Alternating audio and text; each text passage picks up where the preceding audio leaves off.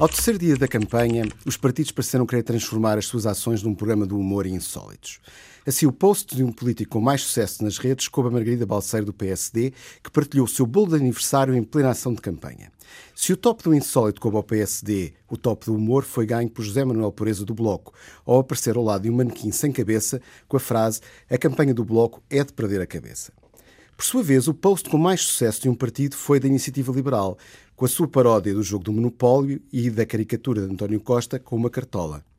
Já a CDU obteve o segundo lugar nos posts do Facebook graças ao cantor Toy e ao seu apoio público à coligação.